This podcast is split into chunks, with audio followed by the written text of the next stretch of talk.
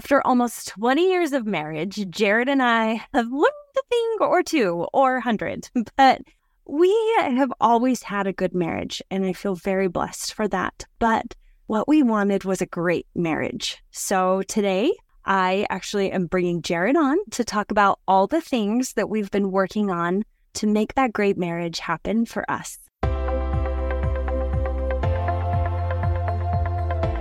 Are you ready to make a change in your life but not sure where to start? Welcome to Moms on the Rise, where we believe that as moms and as women, we can choose to create a life we love. I'm Camille Beckstrand, a mindset coach and fellow mom on this journey of rising up in all areas of our lives. So join me and let's rise together. Welcome back to Moms on the Rise. Today's episode was actually one that Jared and I recorded for the podcast that I do with my sisters, which is so fun. We take turns doing episodes. It's called Table Talk for Moms. But as Jared and I recorded this conversation, it was just such a good conversation that I thought, you know what? I want to share it here as well. So that's what today's all about. Let's jump in.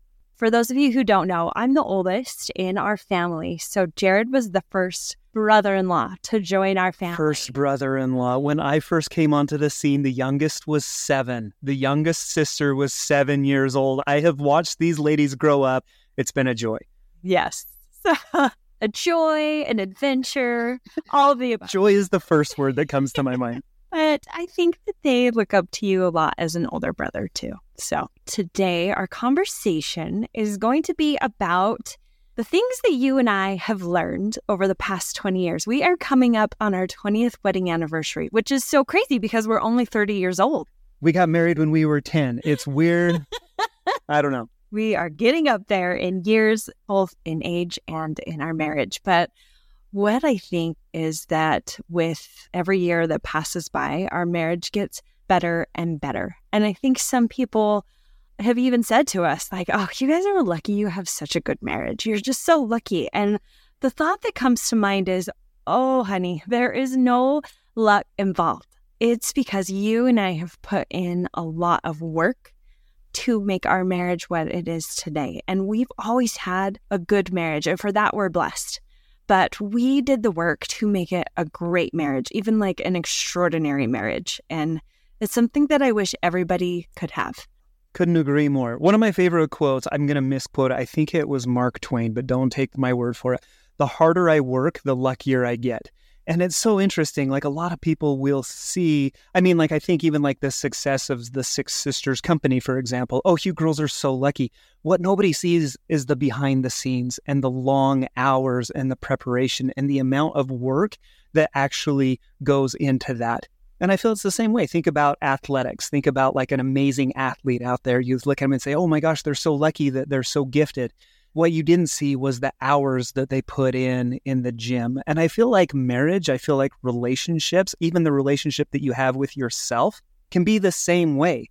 That really the harder you work on it, the quote unquote luckier you appear to be. And I think it's so true. You and I have invested a lot in our marriage, and investing can be a lot of different forms. Absolutely. For us, I would say it's the work and the time that we spend on specifically working on our relationship and our marriage, but also money can play a part in that too. It doesn't have to, but there are a lot of great resources out there. Courses, books, coaches. Yeah, absolutely. Yes. And so it's that investment that we have put into it and the hard work that we have done on this relationship that has paid off in droves. And so today we wanted to talk about a couple of those things that we have learned and a couple of those things that we have done to get our relationship to where it is today. And I hope that my goal in sharing this is to just maybe, if one of you is feeling like, okay, I'm in a good marriage, but I want something more, I'm hoping you can take something from this and apply it to your life and to your marriage, and hopefully up your relationship just a tiny bit more as well. So you ready for this? I think so. Let's do it. No, and I love that intro. And I feel like you hit it right on the head. We've always had a really good marriage, but there are things that we have done that have taken that to great. And so if that's your goal, if that's the outcome that you're after, if you want to take whatever relationship that you have right now and improve on it, hopefully these things that we share will help you out. Okay, So here we go. We're going to be sharing 4 things today. So the first thing is that you have to work on yourself to show up as your best self in your marriage. And this was something I actually worked with a marriage coach for a little while. And I thought what it would take for you and I to up our relationship would be you and I sitting down with this coach together, me telling her, okay, these are all the things Jared needs to work on. And Jared telling her, these are the things Camille needs to work on. And then finding like a happy medium, finding a way that both of us were going to do all those things, right? We meet somewhere in the middle and it's a compromise. And what was so fascinating is I was the one to meet with her first and kind of talk to her. And she outlined it as like, okay, we're going to do all this work on you first. And I thought, me? Wait. No, wait, this is a marriage help. This is a relationship. Like, my husband's the one that needs help. I'm only half of the thing here. But what was so fascinating to me is she said, no, like, you have to work on yourself first.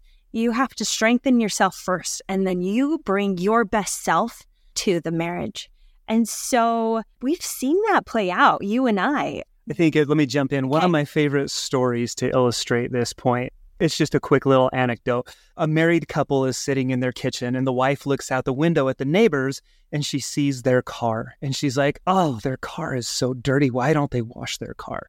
And then the next day they wake up again and it's the same conversation. The wife looks out the window and says, oh my gosh, I can't believe how dirty their car is. And then the third day she wakes up and she says, oh, look, like their car, they finally washed their car. Their car looks so good. And the husband says, actually, honey, I woke up early this morning and washed our windows. And like, just the idea that has always resonated with me of, what does your window look like? What is the work that you can control? I can't control Camille's actions as much as I would love to.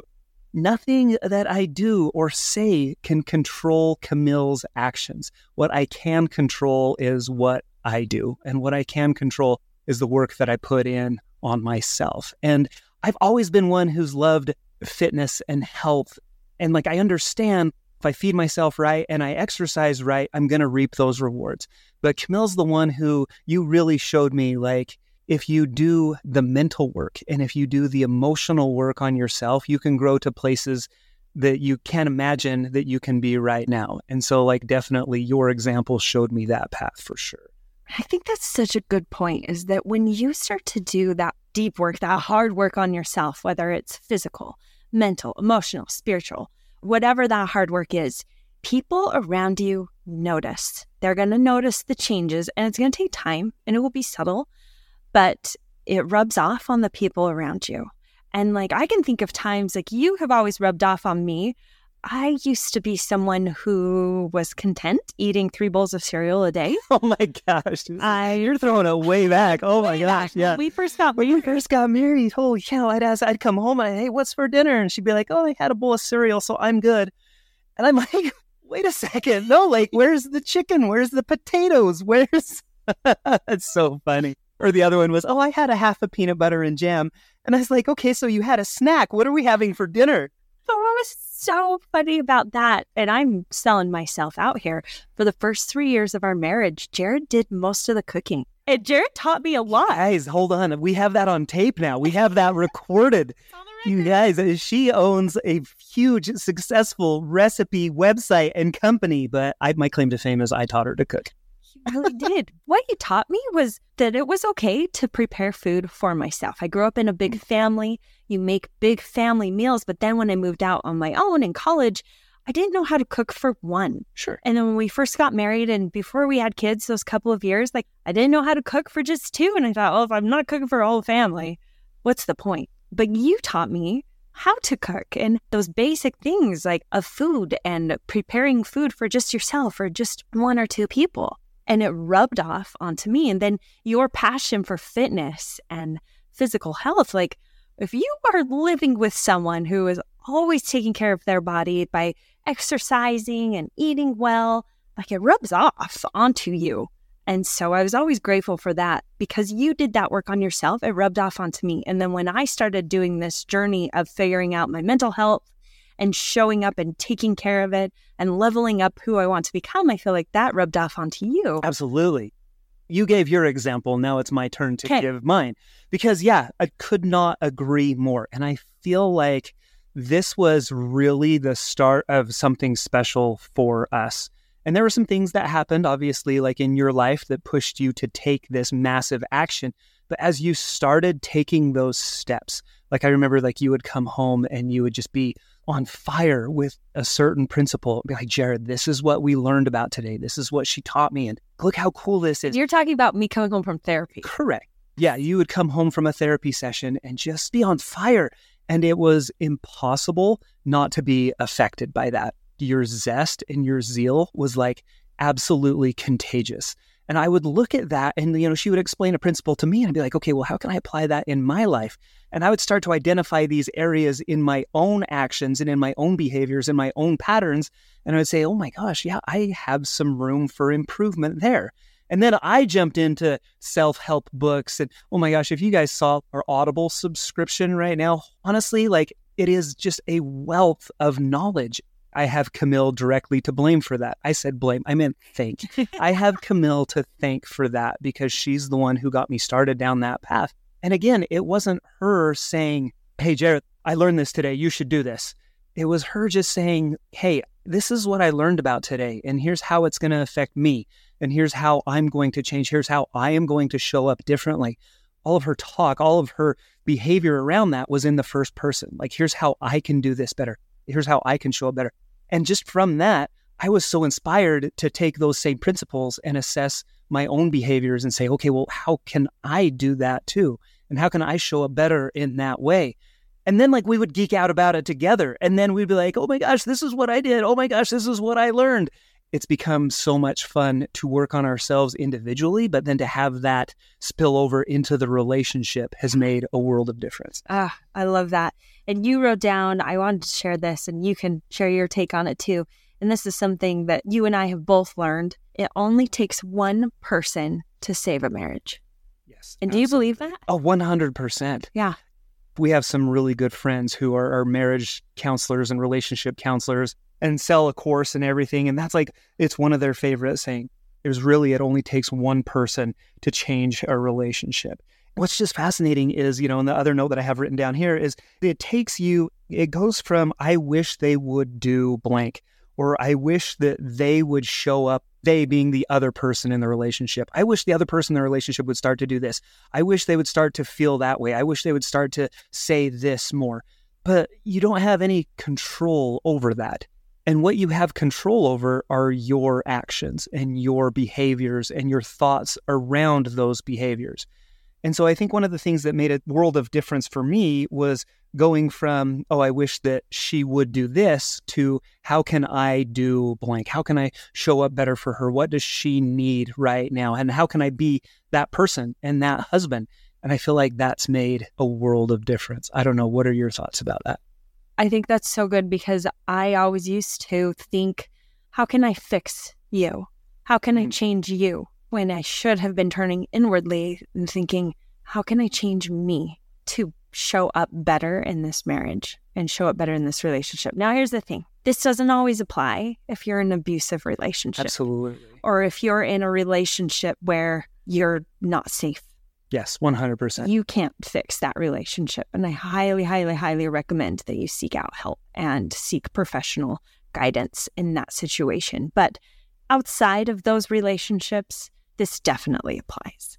And I guess another way we could say that is showing up better looks different for everyone. Yeah. And like, as hard as that may be, sometimes like showing up as best as you can for yourself means taking those really hard actions to change your relationship. Fortunately for us, it just meant improving ourselves to improve our relationship. But sometimes you might have to take those hard steps. Definitely. Okay. So that was the first one, working on yourself. The second thing that we have learned is understanding love languages. Oh, this is such a good one. Really made. Oh my gosh. This whole part of our journey, this made such a difference. This was fun. This made such a difference. So if you've ever heard of the book, The Five Love Languages, I think it's by Gary Chapman. It's a well-known book. Millions and millions and millions of people have read it and swear by it. And so we read it and we took the love languages test and we figured out my love language, which is like quality time, words of affirmation. Jared's love language, his is more physical touch and also quality time. But someone once said these love languages are a foreign language. Like Jared speaks one language. He speaks, let's say, Croatian, and I speak German. And the way that we talk to each other, we weren't understanding. And so I just figured we'd take these love language tests, and then Jared would know the way he needs to talk to me to show love is words of affirmation or quality time. And I just thought, all right, now that he knows that, he's going to do that. And let's say, because I speak German and Jared does not, it was still very much a foreign language. And I was kind of frustrated when I felt like, oh, he knows my love language. Why is he not showing up that way? And we have learned that's not how love languages work. You learn each other's love language so that you know when they are trying to speak love to you in their language. Oh, and that isn't mic drop, podcast over. If you take nothing else from this, just remember that. Because I remember like early on in our relationship, I guess the example that comes to my mind is I would come home with flowers. I would bring home flowers like at the end of my day at work, and I'd show up and I'd pop down this bouquet and be like, ta-da, love me now, right? And Camille would look at it and it's kind of like, oh, those are beautiful. Thank you. And then kind of go back to what she was doing. And it was kind of like, wait, those are flowers. That's love, right? Where's my embrace? Where's my kiss? Where's my makeout? That's not why I was bringing, well, it might be a little bit why I was bringing home flowers. What I learned is that, yeah, it was missing the mark, because what I should have done is instead of taking those 15 minutes to stop at the florist and buy flowers, I should have come home and spent 15 minutes with Camille and like just spent time talking to her and like asking how her day was. And just that, again, the words and the quality time is what makes the biggest difference to her. And so that's something that we've tried to incorporate in our marriage. And Camille hit it right on the head. Like that works to a degree, but there comes a time when you realize, oh my gosh, them doing those things is them trying to show up for you, and kind of recognizing that more or less for what it's worth. And so definitely there's a lot to be said for understanding each other's love languages, but take it superficially. I don't think we've learned that it's not like the end all be all, and like there's nothing like written in stone that that's how it has to be. I think the biggest thing that you take from that is you learn more about the other person. Yeah. You simply learn more about how they function and how they behave and how their thoughts process.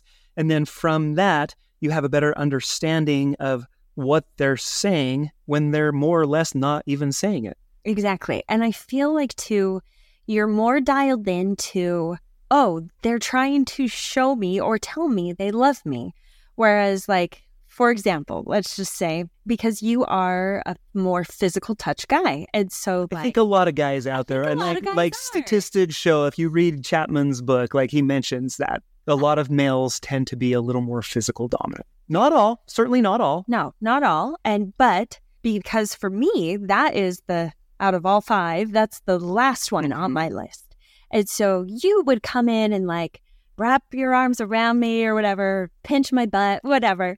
And like, that was you showing you loved me. But for me, I was like, oh, why is he doing that? Lay off. Like, come on, give me some breathing room. We're talking to moms, right? Ladies, are you just touched out? I don't understand that phrase, but Camille uses it a lot. Like, I am touched out. At the end of the day, I've had kids crawling all over me. The last thing I want is my husband crawling all over me. I can feel you laughing. Those of you who are listening to this right now, I can feel you laughing through the microphone. That's great. So I had to learn like, oh my gosh, that is Jared showing that he loves me. And even now, like even last week, we had that conversation of, oh, that's you showing me that you love me. Like for me, one of my favorite ways to show my family I love them is to make them dinner. I love to make dinner for my family. That's something that I do every day. And it's just such a way that fulfills me and just makes me feel like, oh, you can eat this love. It is so good. Taste my love. It's delicious. sometimes they're after dinner, everybody just gets up, leaves the table. Nobody says thanks. And I'm this person just waiting, like, please, like, somebody say thanks. That was my love. That was my love. This is me showing up, trying to love you. And I think Jared recognizing, like, oh, this is how Camille's showing her love to me and to our family. And you're really good now about always, hey, thanks so much for dinner. And you say it in front of the kids. Yeah. And I just love that because you're setting a good example for them by showing them this is how you thank someone. But then also you're speaking to my love language of just making sure that I'm seen. And I think that's a big part of knowing your partner's love language is just making sure that they are seen, showing up the way that they are. And it takes effort because it's a foreign language to you. Yes, absolutely. And I feel like doing that in a way, too, that kind of cues the kids into exactly what's going on. Because sometimes I try to bring it up. I mean, it's one thing for me to say, oh my gosh, babe, this was a delicious meal. Thank you so much. Like, this is great. Sometimes I'll even try to bring it up and just be like, oh my gosh, you guys, what'd you think of dinner? And then kind of let that conversation roll out where the kids say, oh my gosh, yeah, it was so good. And then the next cue is usually, aren't we so lucky to have our mom? Oh yeah, thanks, mom. Just kind of teaching the kids maybe what that needs to look like as well, I think has been really important. Which brings us into, I'm going to segue into our next one, because honestly, this is one that completely changed the game. Well, before we move off of that, if you want to learn more about love languages, there's a website, 5lovelanguages.com. It's just the number 5lovelanguages.com. That's Gary Chapman's website. That's where you can show up. You can take a free test to learn what your love language is.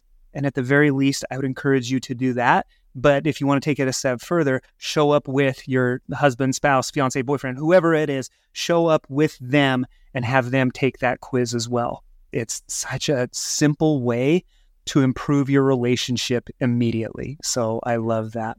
But then moving into the next point, the next thing we have is communication. Yes. And this has morphed over the course of our marriage so much. And I wrote down a story and I want you to tell it. You want me to tell it? Yeah, tell it. This is so great. This is when we first got married. And we were living in a little apartment and money was super tight.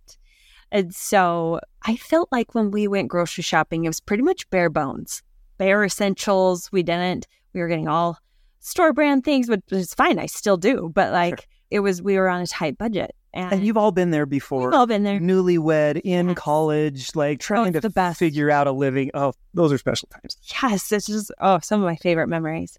But growing up, my family always used soft butter. The butter in a tub. Yeah. It has, sometimes it's like oil or something else mixed with it so that it's soft, like spreadable from the fridge. Yes. And so that's what we used growing up. And little did I know, Jared's family also used that growing up. And so we get married and we bought... whoever that was, I don't even know who it was, but yeah, we bought sticks of butter or something. Probably because like to make cookies or something, you need sticks of butter.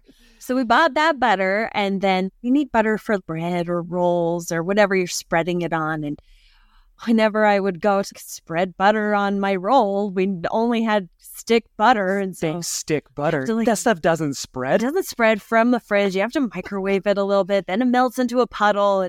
And so we lived this way for how long? It was years. It was probably like 2 or 3 years that we were married. And both of us just being like, oh, I wish we had soft butter. Every time we'd pull the butter out, there was the thought of, oh, I sure do miss that soft butter. That's incredible.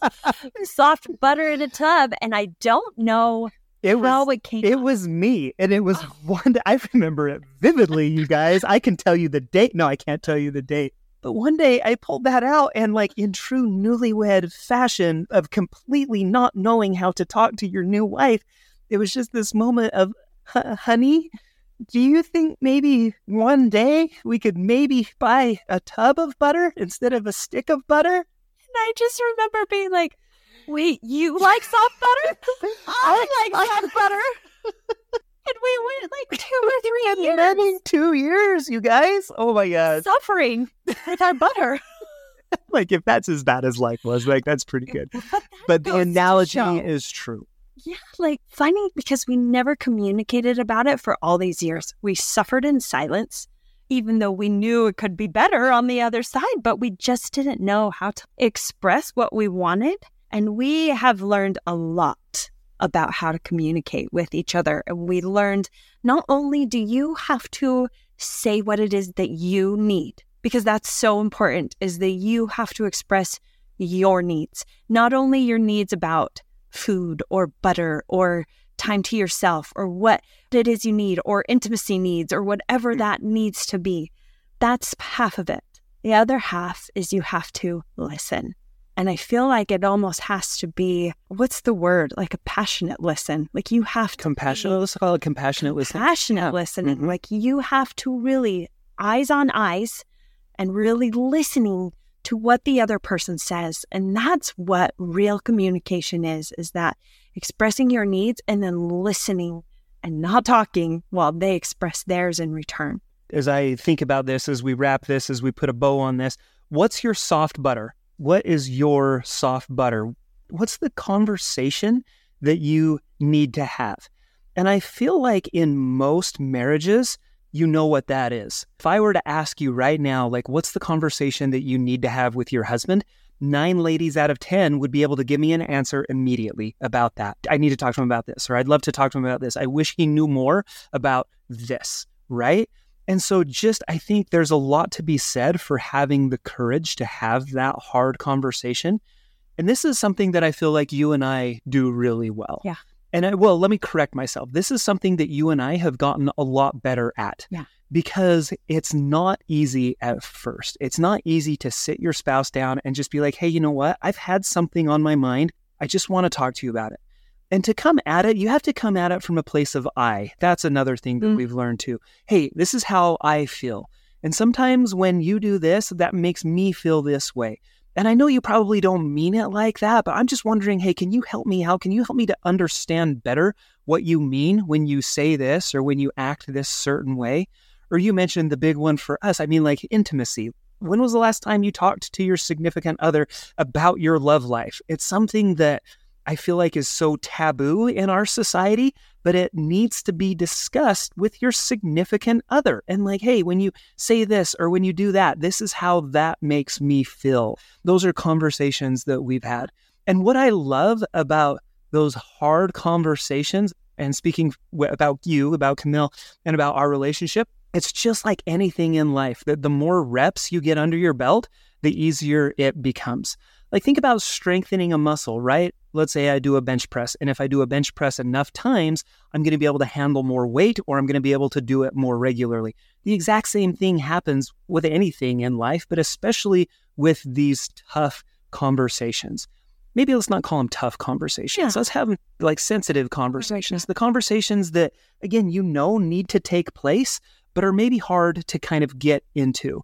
But the more that you do them, the easier it becomes. Because more often than not, what you're going to hear from the other person was, oh my gosh, I had no idea that you felt that way because I feel this way. And again, getting back to love languages, if you're both speaking a different language about the same thing, you're not going to understand it on the deep, call it intimate level that should exist between a husband and wife. And the more practice that you get, the more reps that you put in having those conversations, the easier those become. And I think that that's definitely something that I've learned from you. Camille's really good about kind of saying, hey, you know what? Can we talk about this for a second? This is how I feel. And can you just clarify this up for me? Honestly, coming from a husband, I love those conversations. And the hard conversations are the ones that mean the most to me. Because, yeah, they're hard to go through and they might not be very comfortable, but to get to the other side, it means so much more. In order to appreciate the peak of the mountain, sometimes you have to go through that valley. But when you have that hard conversation and you get to the peak on the other side, it's so much brighter and it's so much grander. And I feel like our relationship has changed because of that in such a way that the love is deeper between us. I don't know if you feel the same way. Oh, absolutely. And we didn't just start having these sensitive conversations and having them just increase our relationship and make us closer together. Like it took a lot of practice. Yeah. And I mean, this is, again, from where we're coming from, This is 20 years of experience. I mean, it doesn't happen overnight, but the first step happens now. And it's that tiny little step that moves you in that direction. I think another thing that you're really good about, or you've learned to be really good about, is not trying to fix it. A lot of times I just need someone to hear me. I just need someone to listen. And you're really good about just listening. And maybe you weren't always at the beginning because you're a fixer. And it's like, let me tell you how to fix this. Like, this is easy. Let's do A, B, C, and then you'll get X, Y, Z. And it's like, wait, no, I don't need that. I just need you to listen to this. Again, like the stereotypical man, like when someone comes to me with a problem and I have a solution, that's what I do. Okay, I can fix that. Yeah. You just need to do this. You need to start to do that. Certainly something that I have learned about you is that sometimes it's not about the solution. It's just about the feeling. It's just about kind of getting that out. I mean, like just getting all of those feelings from within to outside so that they're out in the open. And I feel like thoughts and feelings in general, the more we leave them inside our brains, inside our hearts, the more they tend to swell and grow and intensify. But as soon as you say them out loud, especially if you say them out loud to another person, all of a sudden it starts to make a world of difference, regardless of solution. I don't know if you want to talk about the nail hair. Did you want to mention that? Oh, yeah. It's one of our all-time favorite YouTube videos. If you jump on YouTube and search, it's not about the nail. It's one of our favorites. It's a Saturday Night Live skit. It's an old one. It's an old comedy skit. Yeah, an old one. But it's just basically this woman that sitting on the couch telling her husband how bad her head hurts and she has this splitting headache and just, I'm in so much pain. And then the camera like pans around and you see she's got a nail in her head. Huge, like railroad spike sticking out of her head. And the husband's like, just pull out the nail. It's like, yeah, if we just grab that nail out of there. Yeah, pulled it right out. And she just, I think she yelled, it's not about the nail. Stop. This is not about the nail. It's hilarious. It's hilarious. Sorry, spoiler alert. Now that we've spoiled it. Oh, we explained it, but it's funny to watch. But we have used that so many times in our lives. And even sometimes you will say to me when I'm like, in the moment, yes, I've got this problem. And you'll say, is it about the nail? And I will say yes or no. Like, yeah, yes, it's about the nail. Tell me how to fix it. Yeah, what's the solution? Yeah, what would you recommend? Yeah. And other times I'm like, no. And he knows, okay, just listen. Yeah, just be there. Yep.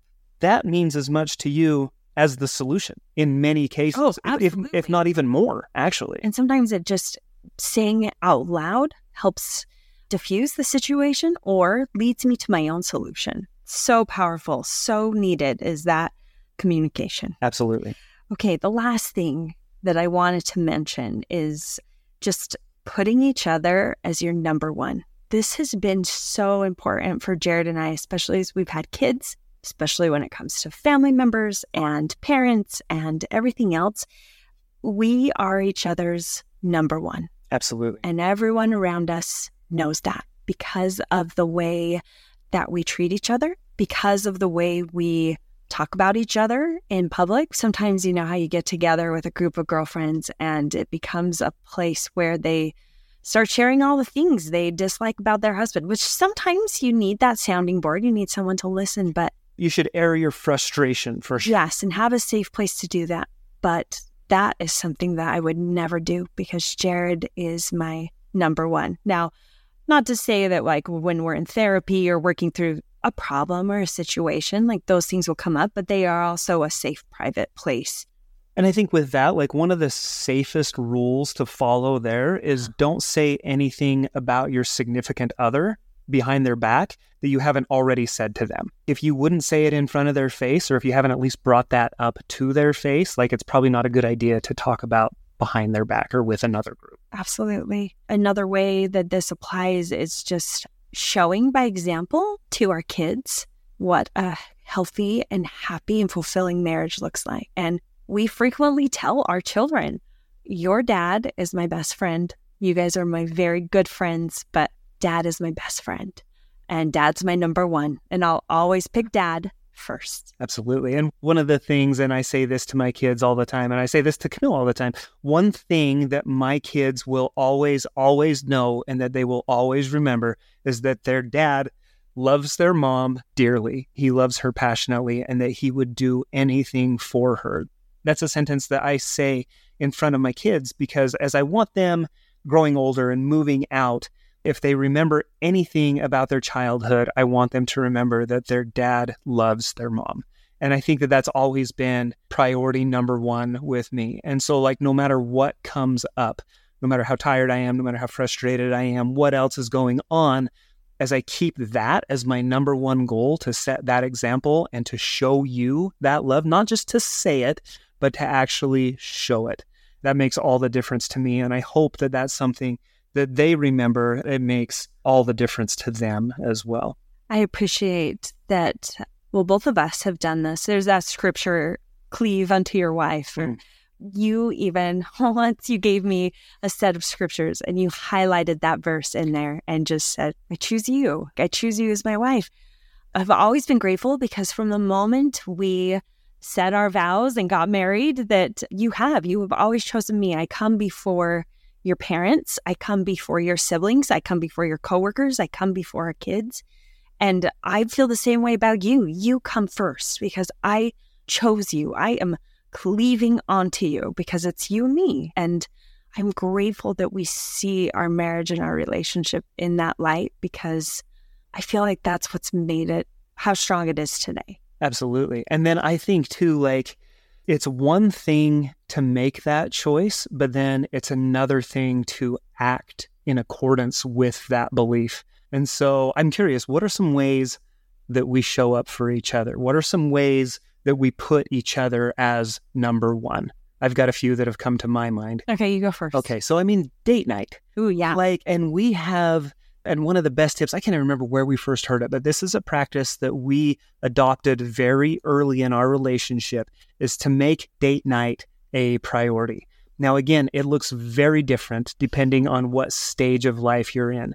And when we had newborns and toddlers at home, date night was a lot of times just sitting on the couch and talking, or even putting on like a little sitcom and watching the sitcom, or we would sit out on our back patio and just hang out with each other. Date night does not have to be going out and spending money or things like that. Now, we have progressed in our relationship. You guys, our oldest is 16 now. It is a whole new world.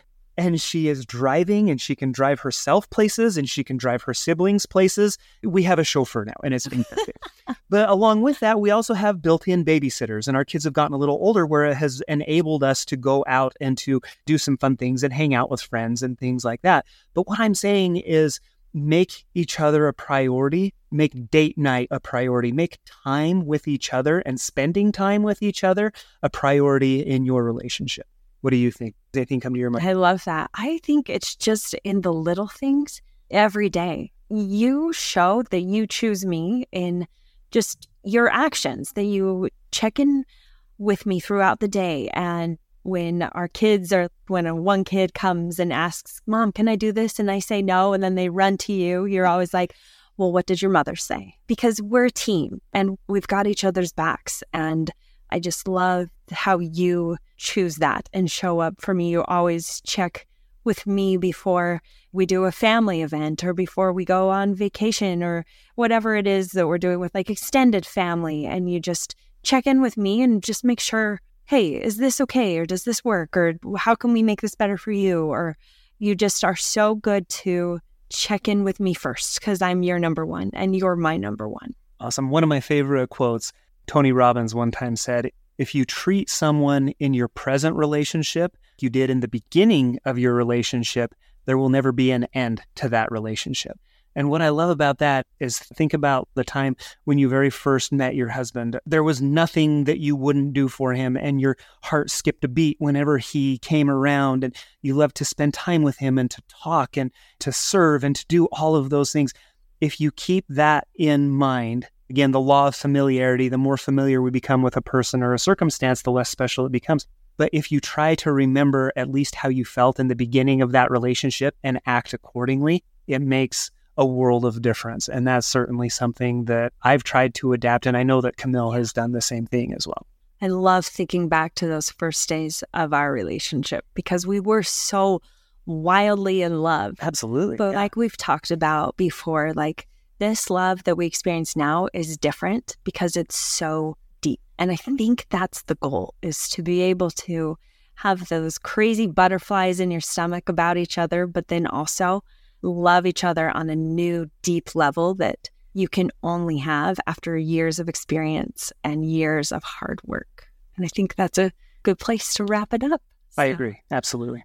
Yeah. Well, thank you so much for joining us today. Thank you. This is so fun. We'll do it again. You'll have to let us know, ladies. Let us know if this resonated with anybody. Share it with your husbands. Like, it'd be cool to hear their thoughts on this, but I would come back anytime. Okay. Well, we'll have you back soon then. Maybe. I know, because we actually came up with a huge list of other things. So we'll be back with the other parts. Well, thank you so much for joining us today, and we'll see you next time. Thank you so much for listening to the Moms on the Rise podcast. This podcast is brought to you by the Mommy Tummy Fix program. If you are interested in learning more about how to take care of your body from a place of love, head over to themommytummyfix.com and join our community of over 10,000 women who are finding ways to live a complete and healthy life, one small choice at a time. If you enjoyed this episode, please leave a review, a rating, and follow along so that you don't miss a single conversation. Keep on rising.